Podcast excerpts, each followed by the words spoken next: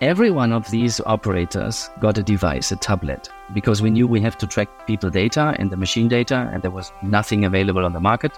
So we bought 1600 tablets and installed them on the machines where the people would operate. And for these people, this was heaven. You're listening to Augmented Ops, where manufacturing meets innovation.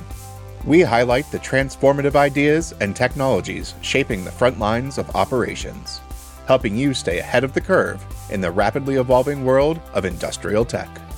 Here's your host, Natan Linder, CEO and co founder of Tulip, the frontline operations platform. This week on Augmented Ops, we have Joachim Hensch. It is exciting to have him. His story is pretty special. He was actually a tailor, as in he made suits for himself, but he also made them for Hugo Boss. So this is a story of an industrial changemaker transforming traditional manufacturer and bringing it to the digital age. Let's go. We have with us uh, Joachim Hensch. Welcome to the show. Great to have you. Hi, Nathan. Hi. Nice to see you. Uh, yeah, I'm kind of jealous because um, I'm at the office and you're in Italy on Lago di Garda. Life is not fair, Yeah. but we'll persevere. You know, ne- next week I will be in Sri Lanka having a having a week of consulting and sneaking a little bit job into into holidays. So Oh, good. Well, well I would love to hear what's going on in Sri Lanka. It's a country I haven't visited, but uh, I've been reading a lot about. you should. Yeah, I heard they have good diving there. So that, to be honest, that's the thing that was interesting to me. But I also heard there's a lot of manufacturing. You know, we met in 2016, and maybe we'll tell a little bit about that meeting. But really, the title we can give this episode is kind of like a Dickens book title, you know, from a tailor to digital manufacturing leader, you know? yes. Strange journey, but strange is. journey. So you you ran Hugo Boss uh, largest production sites in Izmir in Turkey. Mhm. But maybe like before we get into it and like our meeting and where we intersected, like how did you get to run a Hugo Boss factory with four thousand people? What is that all about? Yeah, that is uh, that is the desire to combine creativity with leadership, I should say. So I started as a tailor by myself, and I always wanted to have my own tailor shop in like 1984. So I'm quite a dinosaur, so to say. And then being in the industry, I felt like this was a good opportunity also to be creative on scale. But then later, when doing this for a couple of decades, I realized that creativity is not only in the product, but creativity is also in creating organizational setups, creating organizations to actually create something, to manufacture something. So I started to dive deeper into leadership and into uh, building people and organizations. Went into a business school again, and then in 2015, I got the chance to become managing director um, of this factory in Izmir. I mean, I must say, in 2014, I went to um, see a masterclass, a three day masterclass about leading the factory of the Mhm. future. And that was my first time when I learned something about Industry 4.0. Wh- where was that? Uh, that was at the Siemens factory in Amberg and uh, in Nuremberg at the Fraunhofer Institute. Yeah. And, and that for me was like a lightning strike because I thought like, okay, this is exactly what the industry is missing, especially our industry, which is so full of manual and labor intense and, and undefined and unstructured jobs. Millions of people uh, globally to do to doing that. And I thought this is exactly what we need. So I ran into the office of the board, said, listen, we need to think this through. And one year later, I, I got the chance to, to actually do this, you know, so, so I, I became managing director. I went into Turkey and I explained this to the CEO, what I was going to do, talking about industry 4.0 and such. And he said, dear Mr. Hensch, if you have everything done in cost and in quality and in the right timing and still have time for this technology whatsoever things, I will not stop you, you investing into this. And I took it as a as a goal, you know. I thought like, okay, you know what? I'm 51, so what the hell? They, they will not shoot me. Maximum, they will fire me. Or, or they it. put you, You know, back so- on the so sewing machine to like make a few suits, right? Yeah, What's the worst that can happen? yes, exactly. So, so I thought I'm, I'm going to do that, and, and and certainly people at that time said you're crazy because no one has done this. My, the machine supplier said you're the only one asking for machine data. Uh, software was not there. Uh, I mean, there were, we can talk about this for, for, for long and later also, but it was a kind of crazy journey Yeah.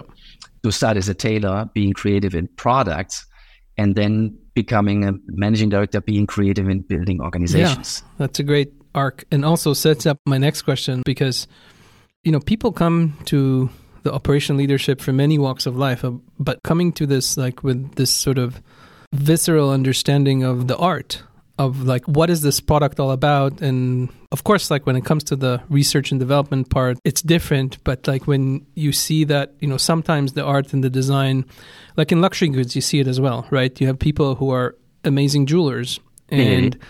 you know they work in atelier and they have the studio method and but they actually live in factories you know because they produce mm-hmm. these goods and um, comes with a lot of tradition and also comes with different elements of how you scale something like that.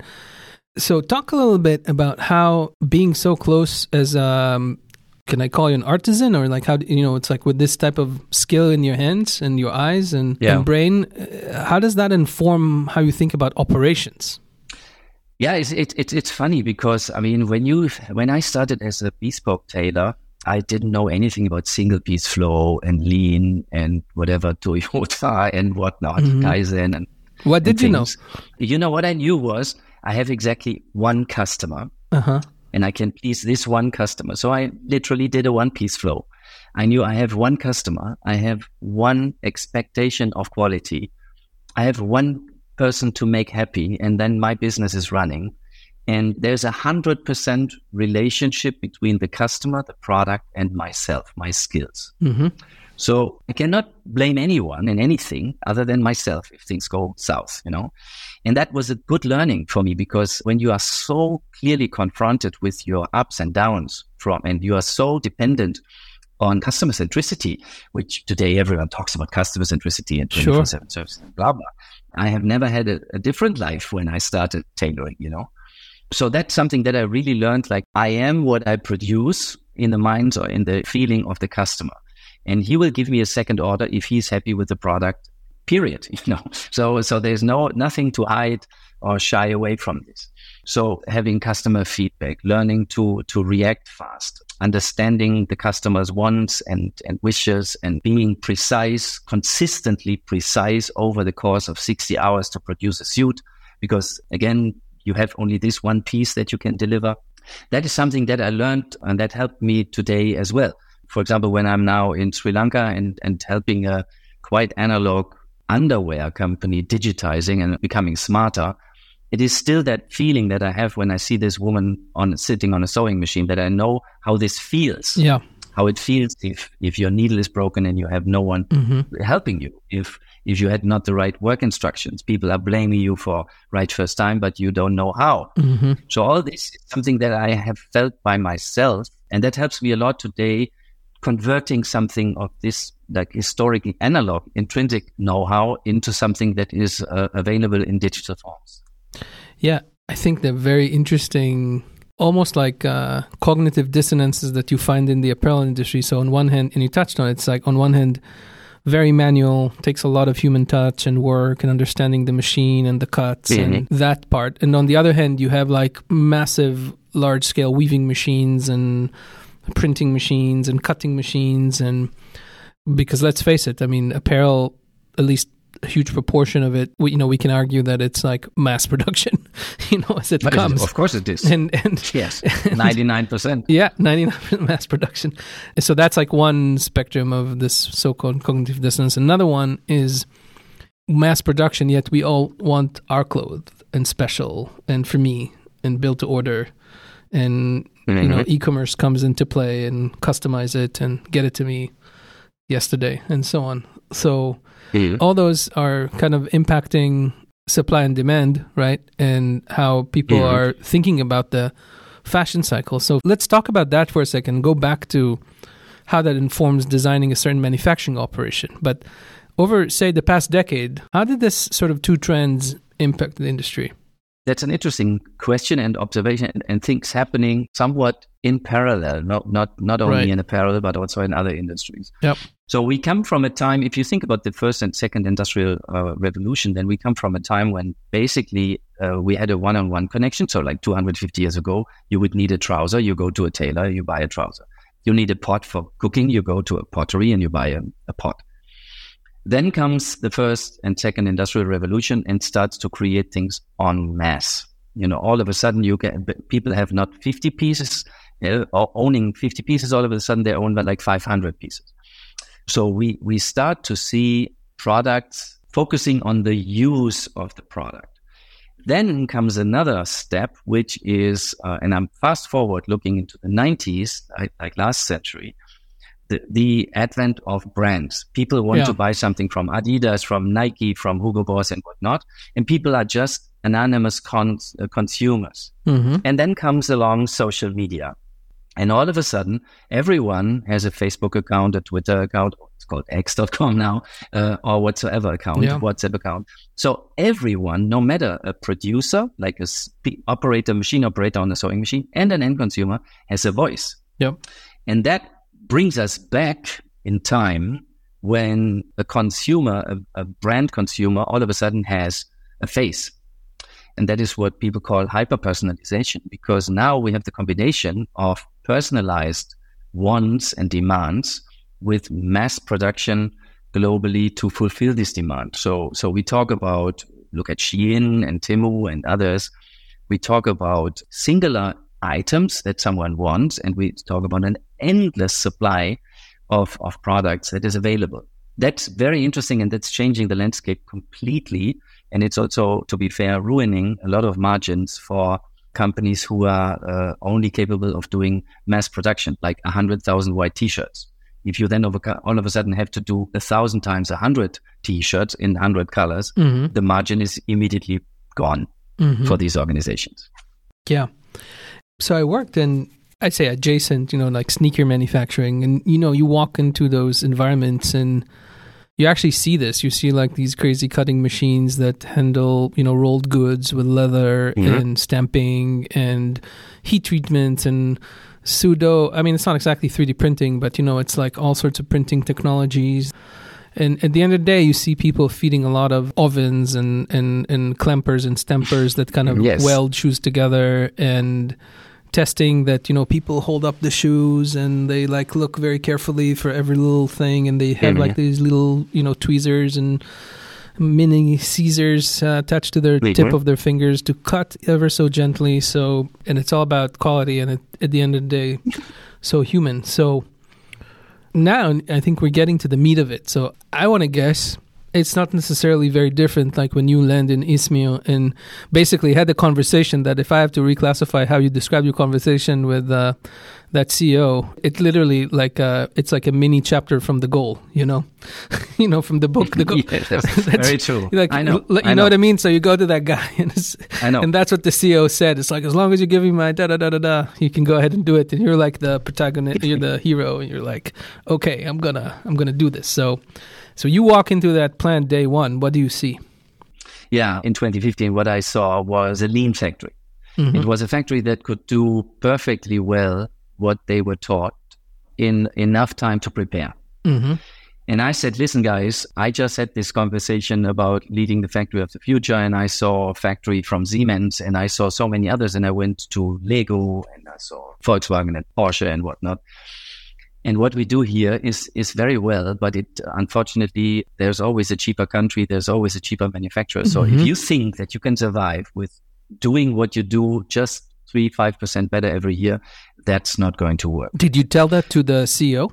I told this to the top management there, and I told before to the CEO exactly that. And he said, "That's why I said you're crazy." Did you tell it to the team leaders? Did you tell it to the operators? No, no, no, no, not yet. That's interesting. Uh, no, no, no. That's what that was different. Yeah, yeah, yeah. No, I started with the top management because the top management was the first. There were 15 people, and they were so proud about what they have achieved, and I had to make them vulnerable. Some people say, you know, my wife is a couple therapist, and she sometimes says, like, when people start crying, then this is the first moment of movement because we lose our rigidity so to say. Mm-hmm. I had to make these top managers a little bit uncertain and uncomfortable so that they would even listen to me because there was so much in Six Sigma and lean and doing what yeah. they do that they, they would not listen to digital transformation and sensors and digitizing people, shop floor operators. Let's hold on that point because, you know, like one yeah. of my uh, favorite topics is like, how do we think about the evolution of lean and all that kind of Eh. stuff. Did you feel rejection to the new ways of digital are coming from the traditional way of lean? So is that a different way to characterize the phenomena you encountered? First up to, before answering your question, I, I want to say that the blue colors, the thousands of blue colors sitting on mm-hmm. sewing machines, they were the ones who loved the digitization process the most. Yeah. We can talk about that in a minute. Okay, They loved it. let's get to that. Because their life changed dramatically for the mm-hmm. better. Now, for the, for the top managers, I, I think something that lean does is it makes you comfortable in the thought of being in control. Yeah, that the process Like- protects you. Exactly. You have the feeling like, okay, if only I master everything every year a little bit better, then this is my goal, you know. Yeah. But some people say it's better to be inconsistently right than to, to be consistently wrong. Yeah. And lean can drive you into this trap of consistently improving something that is not needed anymore, maybe, or Yep. that is going to the wrong direction. I mean, you question not enough. It's it's not chaotic enough, so to say. Yeah. So sometimes you feel comfortable and not seeing that uh, that the storm is coming. Yep. And that's what I had to do with first with these really brilliant managers, and I love to continue working with them. But I had to make them wake up from this, improve what they have to to actually see that there is a storm coming, and that means uh, not just cost improvement; it means complexity improvement, Yep. like ten times. Yeah, and you know, you know what's the irony, of course, here, and and then let's talk about those managers and the people and like how you changed their life and Mhm. what you actually did. We talked about being protected by the process, right? So it's like Any you know, Lean says, and many other system dynamic type of uh, frameworks, like you can't improve what you can't measure. But I guess if like you're only willing to measure a certain way and certain things, absolutely. you're by definition like blind to some stuff. And the problem, like when you know, fast forward and staying really buzzword free from the industry 4.0 and all that kind of stuff, it's like there's just like so much data. Like, are you okay with being blind? It's kind of like a different way to think about it, and that's Mhm. that's a phenomenon I've, I've saw with like many lean folks that because of the lean ways, it dictates a certain rate in which you can collect data, analyze it, and process it.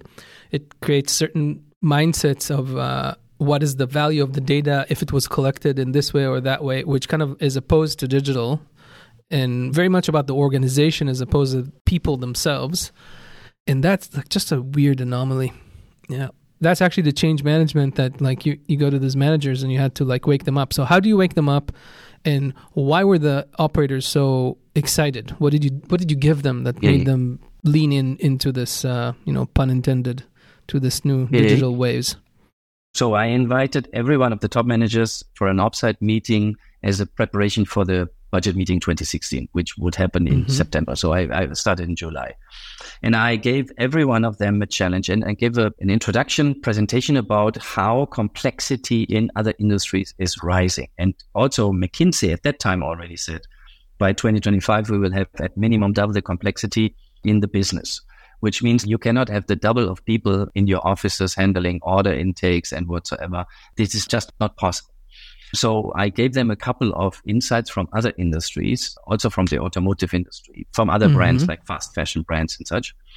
And then I gave them a task to actually dive into this topic industry 4.0. And then we had this two days offsite meeting.